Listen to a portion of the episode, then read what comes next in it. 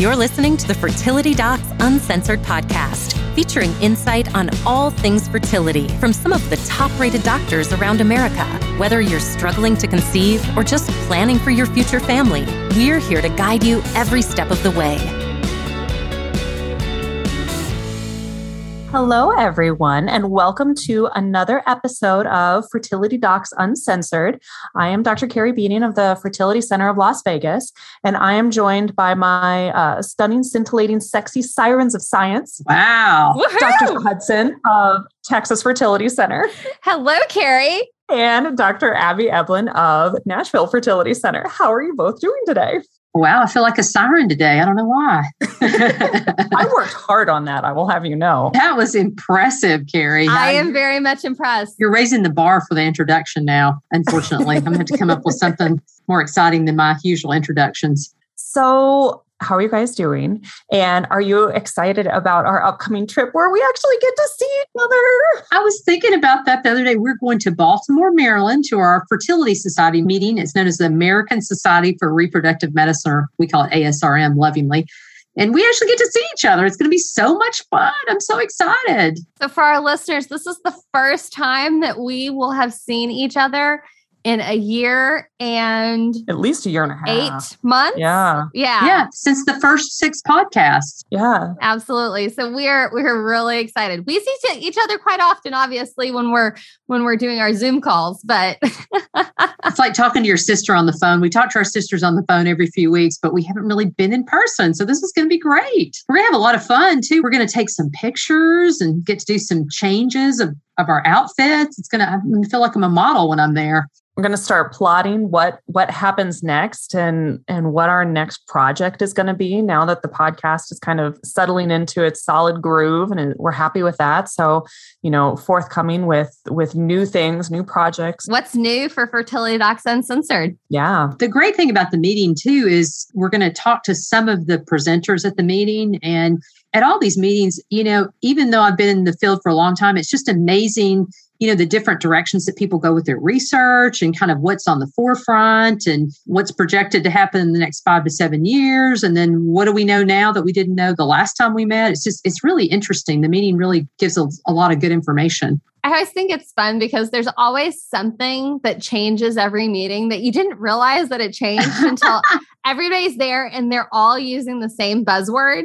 And yeah. my favorite was when PGS went to PGT. Oh gosh, yes. I promise you, I thought PGT was in every second sentence everybody said because they were just yeah. trying to get used to it. mm-hmm. Well, there's pretty much a theme every year of Yeah, and I remember one of the last ones I went to, one of the big themes was mosaicism. How do you define it and what does it mean? And do you transfer embryos that are mosaics? And that was like one of the big buzz things that everybody was talking about. So yeah, it'll be really interesting to kind of see what the what the theme is this year. And they always have us um, do poster presentations. God awful early in the morning. Like they start at 6 a.m. And so you have to be there all dressed up in your little suit and ready to, you know, explain whatever and and oral presentations go throughout the day but i am glad that both of you will be there because i will probably be a squirrel thinking about okay i need to give this presentation. I have to get up in front of a bunch of people and talk which is goofy because that's what i do Number one, every time we get together for a podcast. Number two, every time I teach the residents, the other residency program, or the medical students. But somehow doing it at ASRM is a scarier presentation. And I think it's um, it's different too because you're presenting to usually it's a friendly audience, but sometimes people kind of want to make themselves known and seen and impress the other people in the audience. And they get up and they ask some really long question that maybe really doesn't pertain to what you've done or they ask something that's just really out there and you're like i have no idea what you're talking about. And you sort of you have to think on your feet mm-hmm. a little bit more so maybe than we what we normally do because sometimes they can be really challenging questions i think. So i mean i think it's it's normal to feel a little nervous about those kind of questions but by and large most people are pretty nice and ask pretty reasonable questions i think. Usually. And and the comic strips that come out around uh, presenting at academic meetings are always 100% worth it and dead on about the random questions that you might get.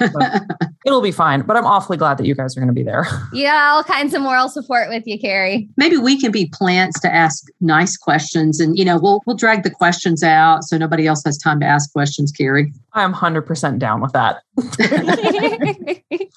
All right. So we're going to do a, a questions episode um, because we find that if we don't do these periodically, um, we have just so many questions that build up that we can't possibly answer them all. So in an effort to get get as many people good information as we possibly can, we are going to steer um, steer towards answering some of those questions. All righty. So we're going to start knocking these out. So the first one today is I was told I have a heart shaped uterus. Can I still do IUI or are there benefits to doing IVF straight away? I am 34 years old and we have been trying for a little over a year. So a heart shaped uterus could either mean that, well, first, normally the uterus is shaped like a triangle essentially on the inside, an upside down triangle upside down triangle. And so if the top part of the triangle dips a little bit, that's called an arcuate uterus. And generally that really doesn't have any clinical ramifications. It's not something that we would take someone to surgery for.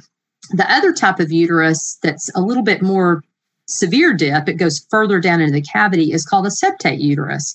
And so with those types of uteruses, we worry that there might be a higher risk of miscarriages in the second trimester, um, you know, if, if a patient's been fully evaluated and we don't find anything else, then we say, well, you know, maybe this person's trying to get pregnant and they've got this heart shaped uterus with this big septum. Maybe we should go ahead and remove that. And so I think it's, you know, there's not really cut and dried scientific knowledge that says you absolutely need to remove it or you absolutely don't need to remove it. But I think most of us would sort of err on the side of removing it. So if you have a heart shaped uterus, meaning if you have a septum in your uterine cavity, I think most of us would talk to you about having that removed before you have fertility treatment. What do you think, Carrie? Um, yeah, I would agree. Sept- uh, septum should come out. Arcuate, there's not really much you can do about it. Um, I remember we did an episode that focused on this. Um, it was a while ago. It was relatively early on in the podcast. It was with um, my patient Amanda, who is Mrs. Nevada. And so we talked a lot about this. She ultimately actually needed a surrogate because she had a very deep cleft in that heart. And so it made for a, a much different kind of situation than perhaps what we're talking about here. Because I, I kind of get the impression this is a mild heart shaped uterus if you're talking about IUI versus IVF. Um, and and I would kind of agree in that I think whatever seems reasonable to try makes sense to try because the shape of the uterus in this instance is not going to drive whether you need IUI or IVF. I completely agree. You know, it's one of those things that I think if if it's something that surgically should be fixed like a septum. Um, usually, we don't surgically fix arcuate uteruses unless we just happen to be there already. And bicornuate uteruses, very few people in the United States repair bicornuate uteruses anymore. And that, that's only going to be on a very small proportion of people who have had multiple, like second or third trimester losses. I really don't think it necessarily drives you to IUI or IVF. It's whether you need to have surgery or not. And that that's the real question you need to be talking to your doctor about. Mm-hmm. Agreed. All right. All right. Our next question. Drum roll. Are there clinical studies evidence to help me feel confident in the vaccine while trying to conceive, assuming a healthy person of healthy weight and without chronic conditions? And so I'm assuming they are meaning the COVID vaccine. Mm-hmm. So we just had an episode, like roughly two episodes ago, with Dr. Shannon Ho reviewing COVID in pregnancy and how without the vaccine, there are very distinct bad things that happen.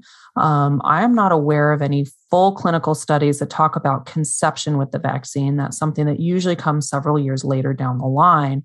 Um, but one of the things that we we have talked about, and, and one of our, our colleagues, uh, one of my colleagues actually in a conversation mentioned was one of the, the most clear descriptions of when you're looking at side effects of getting the vaccine versus getting the, the disease itself, only one of those lists includes death. Yeah, that says it all right there. And an important thing is that there are other things other than kind of when you're saying studies, I, think you're really wanting to know is there published literature? Okay, because as Carrie said, studies are going to come years down the road. But is there published literature that that is showing that it appears to be safe. I would say there there is there are things that are published now um, supporting that. I mean, the data is somewhat still limited, but what what definitely is getting published is the poor outcomes of mother and baby when COVID happens during pregnancy. That's the information you're having to weigh against a smaller amount of data to figure out where where you want to put your risk. When Dr. Ho, when she was here, had mentioned that there's a registry now for the vaccine, and it's now includes about 140,000 women who have been pregnant when they received the vaccine, and that you know they've found really nothing negative or no bad things have happened to those patients that have gotten the vaccine. So I mean that's that's a pretty large number of people, 140,000 that have already gotten the vaccine that were pregnant. So you know, I think I agree with what you said, Carrie. You know, only one of the two options, vaccinated, non-vaccinated, vaccinated, includes the side effect of death. So yeah. I would err on the side of getting the vaccine. And and the the last thing to think about is that way back in the beginning when this vaccine came out, everybody was one of the pieces of misinformation that came out was, oh my gosh, it's really similar to a placental protein, and that's going to cause all kinds of problem with fertility. There's really no basis for that. And so there was a lot of people really worried, a lot of people going, oh my gosh, this is going to affect women's fertility. This is, you know, insert your conspiracy theory here. It's an urban legend now. Yeah. I mean, there's no basis to that. And so, like, there's plenty of other stuff to worry about. That's not it. That, yeah. Like, yeah. pick and choose your battles. That's not the one that's worth your time. All right. Thank you so much for taking time for this podcast. I love listening to you all. Your podcast has been extremely informative and helpful during this journey. A little background I am 36 and I have a low AMH of 0.52. And I have learned that I am a carrier of the Fragile X gene, but it's low and my tubes are blocked for reasons unknown. Therefore, we are pursuing IVF. Husband has great numbers. We had an egg retrieval scheduled for October 1st. I am curious what are the chances that we will succeed? How many cycles should we do before considering other options such as an egg donor? So, I think what I tell my patients when they have an AMH of 0.52, I've seen some patients do really well, meaning when we start to stimulate them with fertility medicine, they stimulate great and they do really well. Sometimes, unfortunately, when we give patients a maximum amount of medicine, really try and push their ovaries to make eggs. Sometimes with 0.52, they don't do anything, or they create, you know, they only produce an egg or two. And with IVF, you know, you're going to pay the same for the egg retrieval, whether we get one or two eggs or whether we get 20 eggs. And so, you know, most of us sort of have a number that we would like to at least get. And I think our number is around at Nashville Fertility is around four or five you know, if a patient has less than that, that we think we're going to be able to retrieve, we talk to that patient about, you know, this is going to be make it more tough for you to have a good embryo. Do you really want to go through? And so the first thing that comes to my mind i mean there's a lot of other issues. Certainly the fact that you're thinking it sounds like thinking about maybe genetically testing your embryos that makes it tougher too because that's even a smaller pool of embryos that we potentially would be able to use and transfer in you. But my first concern just would be not so much your age, but your AMH is lower than what we would like. And I would just really worry about how well you're going to stimulate. Bottom line is no one's going to know or be able to predict until you start to stimulate, you know, in your cycle. What do you think, Carrie? You know, I would agree with all that. A low AMH is not the only determinant of how well you're going to do. If you've got a ton of eggs available uh, on your antral follicle count, that's a good sign. And so, yeah. you know, I I think that it's worth really kind of going through all the pros and cons because a lot of this decision is governed by numbers your AMH, your follicle count, the number of dollars it's going to take to do an IVF cycle. But the key component of this is do you want to do it and try it with your own eggs or not? And are you going to be able to move on to an egg donor without it? Because not quite universally, but a large percentage of patients are always going to do better using an egg donor. But just because you're going to do better doesn't mean that that's necessarily the right decision to make for you because sometimes if you're willing to do it once twice three times you're going to get exactly what you want and you're going to be much happier with it. It's going to certainly be involved to get there but if that's what what drives you and if you are able to do that then maybe that's the right decision. So so i think this is something where you really got to look at all angles and think about not just chance of success but how does that compare to the time the financial, the emotional that goes into it, and what's going to be what will best serve you for for getting pregnant.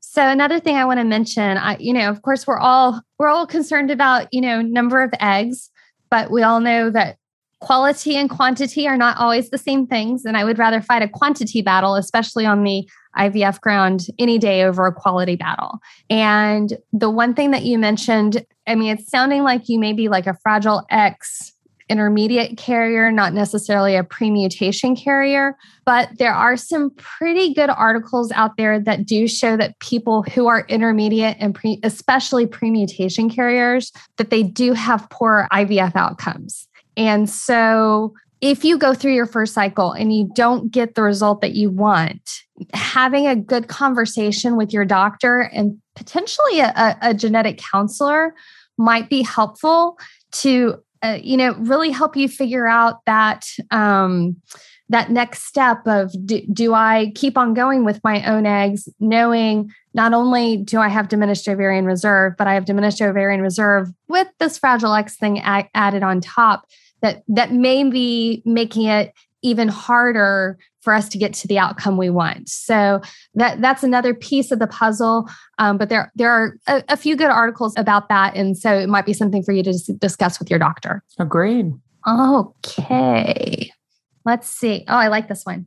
Um, can you talk about vitamins or supplements re- recommended during IVF and how is each beneficial? Are also are these vitamins and supplements also beneficial for someone who does not have her ovaries and is planning on using donor embryos or do you have different recommendations for these women? So, vitamins are kind of tricky because there's not a lot of randomized prospective studies about fertility and vitamins. We get, I think we all get this question a lot from a lot of different patients.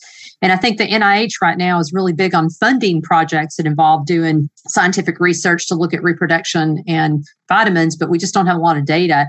I think, you know, there's several that I recommend. The one I go to a lot is coenzyme Q10 or CoQ10 for short. Um, and the reason I sort of go to that is my, you know, uh, uh, you know, obviously everybody needs to be on prenatal vitamins, et cetera. But the next one would be coenzyme Q10 because there's some biologic plausibility to why it might be beneficial. You know, the egg is the most important cell in your body that we're concerned with when it comes to reproduction. And so we, you know, the cell, the egg cell is stored with two sets of chromosomes. And so every month when you ovulate, all of a sudden your egg has to wake up however old you are. If you're 36, it's 36 years old, has to wake up after 36 years and it has to divide in two. So half of the chromosomes have to go one direction, half have to go the other to make way for the sperm to penetrate the egg and for your husband or your partner to give the component to, to create the baby. And so coenzyme Q10, we think, may help with cell division. It may help the mitochondria, um, the powerhouse of the cell, help with cell division and basically help the cell divide in two and specifically the chromosomes divide in two. And so we hope that that may help a little bit more with having genetically normal embryos. So that's kind of my number one. Carrie, what's what's your what supplement would you choose? Or supplements? I typically do CoQ10 because all the other ones I'm not real crazy about. So DHEA, there was a relatively recent study showing that that actually doesn't do anything. It got some traction a while ago. Yeah, everything that's old is new again. It was an old one and then it came back and now it's gone out. Yeah, now it's no longer in style. Um, I think human growth hormone is one is a supplemental medication that gets a lot of traction. Um, that's not a vitamin. That is a several thousand dollar medication. Um, and that's probably for another episode because that doesn't quite fall. And I think what this person is asking, you know, I go with the standard routine prenatal vitamins. But honestly, there's really no data to show that a whole lot of this stuff makes a huge difference. And so uh, that means that I don't really object to you being on most things, but I also am not going to tell you go spend your hard earned money and the effort it takes every day to pop another pill to go get something else. What about you, Susan? Anything you really particularly like? So I have a couple of things. Um, I'm a big fan of vitamin D supplementation. Yeah. Yeah, I usually recommend that too. The fact that I mean, realistically, about half of us are deficient in vitamin D, and I think there's plenty of there's plenty of evidence outside of fertility to say that we should probably be taking vitamin D. Vitamin D is kind of like this the, the wonder drug now. It, it fixes everything. It is kind of the wonder drug, especially for our PCOS patients. I mean, I think there's decent data to say that, you know, in somebody who has PCOS and vitamin D deficient, they are going to have a harder time conceiving. What, what dose do you recommend usually? What do you tell your patients? I usually have patients take 2000 IUs daily. Yeah, I say 1000 or 2000 IU. it's enough that if you're deficient, you're going to get high enough. And if you're not deficient, you're just going to be in that beautiful little green zone. And so it's going to be enough, but not too much. Um, I hardly, I don't usually prescribe, you know, like that 50,000 unit thing yeah, yeah. that you do once a week. I don't ever, I'm just like, go buy it over, you know, over the counter or I, am a big Theralogix fan, but um, I think they have good quality control and that's the reason. I like inositols for PCOS patients. I mean, I've had a reasonable amount of people who I, you know, I counsel them and they get on their inositol and all of a sudden they ovulate and get pregnant without me doing anything. So, you know, I I want you to get pregnant no matter how it happens, whether I'm like actively doing something. If my actively doing something was suggesting inositol, that's great.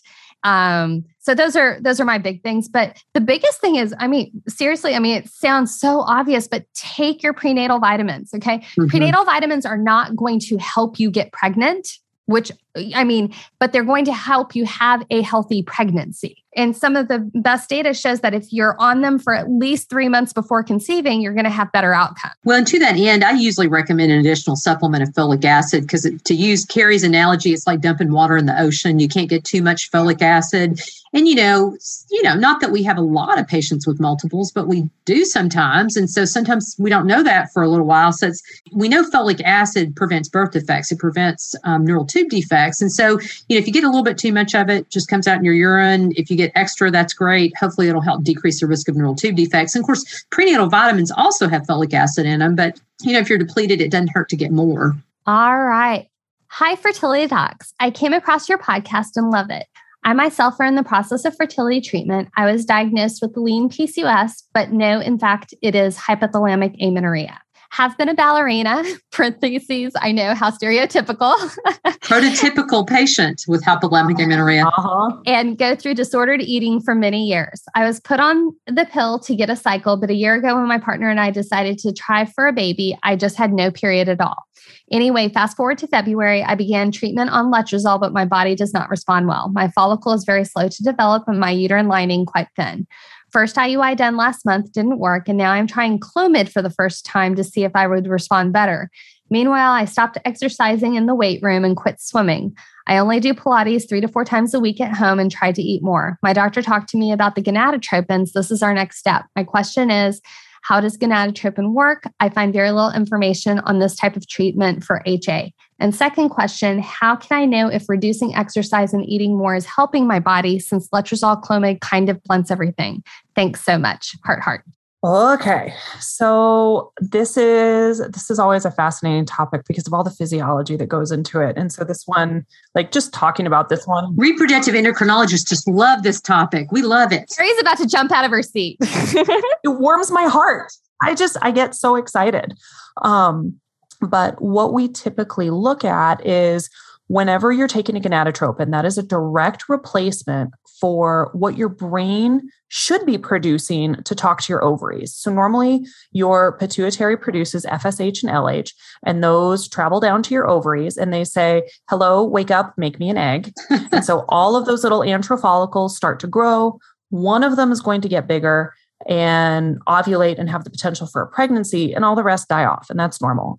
And so, when you have hypothalamic amenorrhea, what happens is that the the brain is not sending out those FSH and LH signals, FSH usually being the key one. And so your ovaries never get instructions. So when you're taking Clomid or letrozole, that serves to um, boost your pituitary to produce more of those hormones. Now, in hypothalamic amenorrhea, it can be really pretty tough to get a response from Clomid and letrozole. So if you do get a response, fabulous. But if you don't, I would probably not waste a whole lot more time on it and I wouldn't worry about it. It's got Clomid's great because it's cheap, but if it doesn't hit the problem you need addressed, then don't mess around with it for very long. Um, what the gonadotropins do is those are injections that directly replace what your brain is not sending out.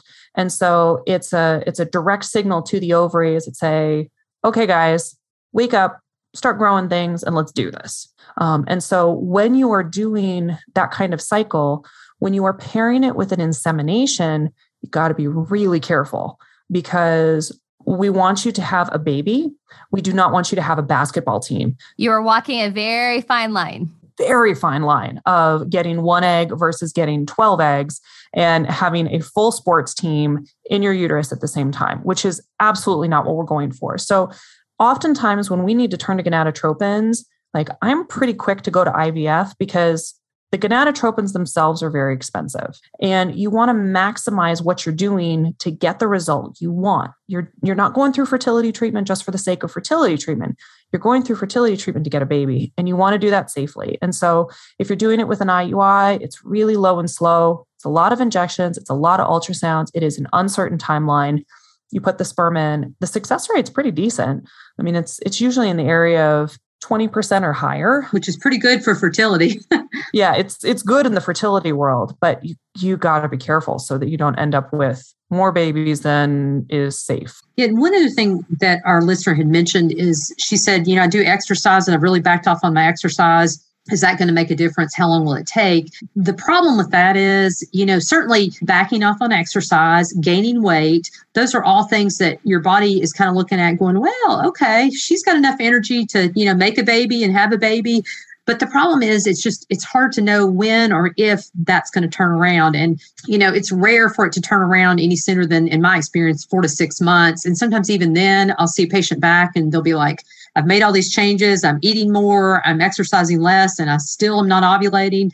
And then, pretty quickly, like Carrie said, the good news about hypothalamic amenorrhea is we know what the problem is. And if we just supply the hormone that's needed, a lot of times your success rate is equivalent to somebody your own age. It's just you you you have a missing part of that reproductive axis. And once we supply that, provided we can get, you know, an egg to develop, which we usually do, your chances are, are just as good as somebody else your own age. So another thing you mentioned was the history of eating disorders, and there there's some again relatively good evidence that people with eating disorders who develop hypothalamic amenorrhea, and we're dealing with this years later, that essentially your brain has kind of gotten reprogrammed in a bad way. in a bad way, in that with you making these lifestyle changes, you're actually probably less likely to end up with the spontaneous conception you're hoping for than somebody who had not had an eating disorder. And so, to our listeners who have had eating disorders, what I'm really trying to say is let your doctor know if that's in your history, especially if they don't ask. It's actually on my intake form, so I ask every single person. Um, but it actually can be a very important part of the puzzle because it's like, why aren't I responding? Why aren't I responding? You know, I'm doing all the things that I should be. That may be the key that we might need to, you know, use our own little magical tools to make make the baby happen. Okay. Y'all want one more? Yeah, let's do at least one more. Yeah. Okay. Hi, I'm 27 and in good health. My husband and I have struggled to conceive naturally. We've had two chemical pregnancies this year. For someone that struggles with very early pregnancy loss, what would be the typical treatment that results in a successful pregnancy? Well, the positive is you're getting pregnant. And, you know, at 27, you know, I, it's kind of like pulling the lever on the slot machine. Again, I'm taking a note from Carrie out there in Las Vegas, you know. I have never gone to a slot machine. I would just like to make that perfectly clear. I'm not a gambling girl. I have never spent a dime. Good to know. But, you know, it's kind of one of those things for a 27 year old, two biochemical pregnancies, certainly not good news, but it tells us that the sperm and the egg are getting together, that the, the embryo is at least starting to implant. Um, so, you know, my bent on things would be I would say, you know, if you've not had any fertility treatment, I would think about trying to speed things up maybe a little bit more by either doing insemination or, or doing fertility medicine. There's certainly more aggressive things that we can do, but really short of doing in vitro fertilization, there's not really a way to test the embryo and, and, and look at its genetics. And because we know if we if we transfer a genetically normal embryo, that you would have a better chance probably of having a healthy pregnancy. And so you know, I guess for a 27 year old, I would sort of lean toward just trying, maybe being a little bit more aggressive to speed it up. But other than that, I don't know that I would do a ton. You know, I mean, two or more losses. It, sometimes we do a recurrent pregnancy loss workup, and that would something certainly be something that we might want to consider. Not everybody considers biochemical pregnancies as true losses that we should do a workup on, but we can certainly consider that as well. What do you think, Carrie? I mean, I think I usually offer my patients who've had two losses, even if they're biochemicals, you know, the the recurrent pregnancy loss panel, but it's always with the disclaimer of insurance won't necessarily cover it and it is an expensive panel to run. So a lot of times we'll do do some support. We'll talk about do we want to be more aggressive. Like, this is what an IUI can offer you, this is what IVF can offer you, particularly with genetic testing. We talk about some of the basic support that is cheap, things like a baby aspirin, which doesn't have a whole lot of data, but a lot of us do anyway. Um, extra progesterone, same deal, doesn't necessarily have amazing data behind it, but it's like throwing water at the ocean. So why the hell not? Those types of things, but a lot of it's going to lie in your history. A lot of it's going to see rely on can we modify any risk factors? You know, certainly most fertility patients don't come in with a history of heavy drug, alcohol, tobacco use, but some do. And so, you know, stop the things that we know are going to cause a problem. And really and truly, a lot of the times I see patients who have recurrent pregnancy losses, they come and they see me. And my staff jokes that if you sit in the big white comfy chairs in my office, that you're going to get pregnant. So a, lot of them will not sit in my office for that reason. um, you know, there's there's no truth to that. There's nothing magic in those chairs, but I do think sometimes talking to someone and relieving some of the stress about it, being heard, and just talking about what are the options and just playing the sheer waiting game of if it's happening, there's a, a pretty decent chance that eventually something's going to stick. And so it means more more pain and more stress to get there, but that you're still pretty likely to get there. Yeah, the prognosis is pretty good. Prognosis is good. You're 27. Like hang in there you can do it get a good therapist like help you help you get through it because honestly that's going to what that will be what stops you from trying more than the physical is just the emotional oh my god this sucks i don't want to do this again yeah I'm a big proponent of a recurrent pregnancy loss evaluation after two. I mean, I, as somebody who does insurance reviews, um, if it does get rejected, that is something that you can actually fight. And I think you have a reasonable chance of getting it covered. But I also do a very intentional recurrent pregnancy loss evaluation. So the things that I look at are really the ones that have the most evidence. I want to get chromosomes on both partners. I want to look for antiphospholipid antibody syndrome. I want to check thyroid, prolactin. And then I, will do a basic fertility evaluation, make sure the lining of the uterus looks good, make sure we don't have any polyps or fibroids that are interfering with implantation, check ovarian reserve, those types of things. I think there is power and knowledge at the point that you're seeking out fertility care you're wanting to know why so important statistics to know when you're looking for why is that 50% of the time um, we do find an answer Okay. Um, if we don't find an answer, it's probably because the embryos were chromosomally abnormal, which we know is very, very, very common, which does help us sometimes in making a decision on, on what to go to. But if you, we do find something abnormal as well, realize that 30% of the time there's more than one thing going on. Okay. With that being said, we also know that most people with recurrent pregnancy loss, if they just kept on trying on their own, would eventually be successful. However, we can't tell you if that's going to be on pregnancy number three or on pregnancy number six, seven, eight. And a lot of that is a heart decision. Okay. You are the one who has to sit there and say, Yes, I can take this again. And I have occasionally had patients who have chosen that path. I would say that's more the exception than the rule. And then I have other people who are like, okay, well, let's maybe take this baby step you know and and and do this and then i have other people who are like i want to make sure i have a chromosomally normal embryo so we're doing ivf with pgts uh, you, you, know so i, I think it's there, there's a variety of things you can do but if you want knowledge i think there's some things you can get out there one thing I would say about insurance, at least in the state of Tennessee, we actually have a lot of insurance plans that don't cover any fertility testing. So it might be worthwhile if you're thinking about going down that line. I mean, certainly our offices can help you with that, but it might be worthwhile to find out if your insurance plan covers fertility testing. Because if they don't cover fertility testing and you get these tests done, they're just going to say, "Well, we don't cover it on the from the get go." I mean, you can't really force them to pay for it if they've already clearly stated they don't do fertility testing. So I would just check that out before, you know, because sometimes you can have a, you know, thousand, two thousand dollars worth of testing done for recurrent pregnancy loss workup. Mm-hmm. Yeah, all right. Well, it was lovely to hang out with both of you ladies this afternoon, as it always is. And to our audience, we are always delighted to have you join us. And thank you for listening. Be sure to tune in next week for more. Be sure to subscribe. Be sure to leave us a review in iTunes. Um, we are very grateful for those. And we would love to hear from you. And you can also visit us on fertilitydocs to submit specific questions Um, all of the questions will be answered anonymously, just like we did today for the Ask the Doc segment. So don't hold back, and we look forward to hearing from you. As always, this podcast is intended for entertainment and is not a substitute for medical advice from your own physician. All right, we'll talk to you soon. Bye, y'all. Bye. Bye.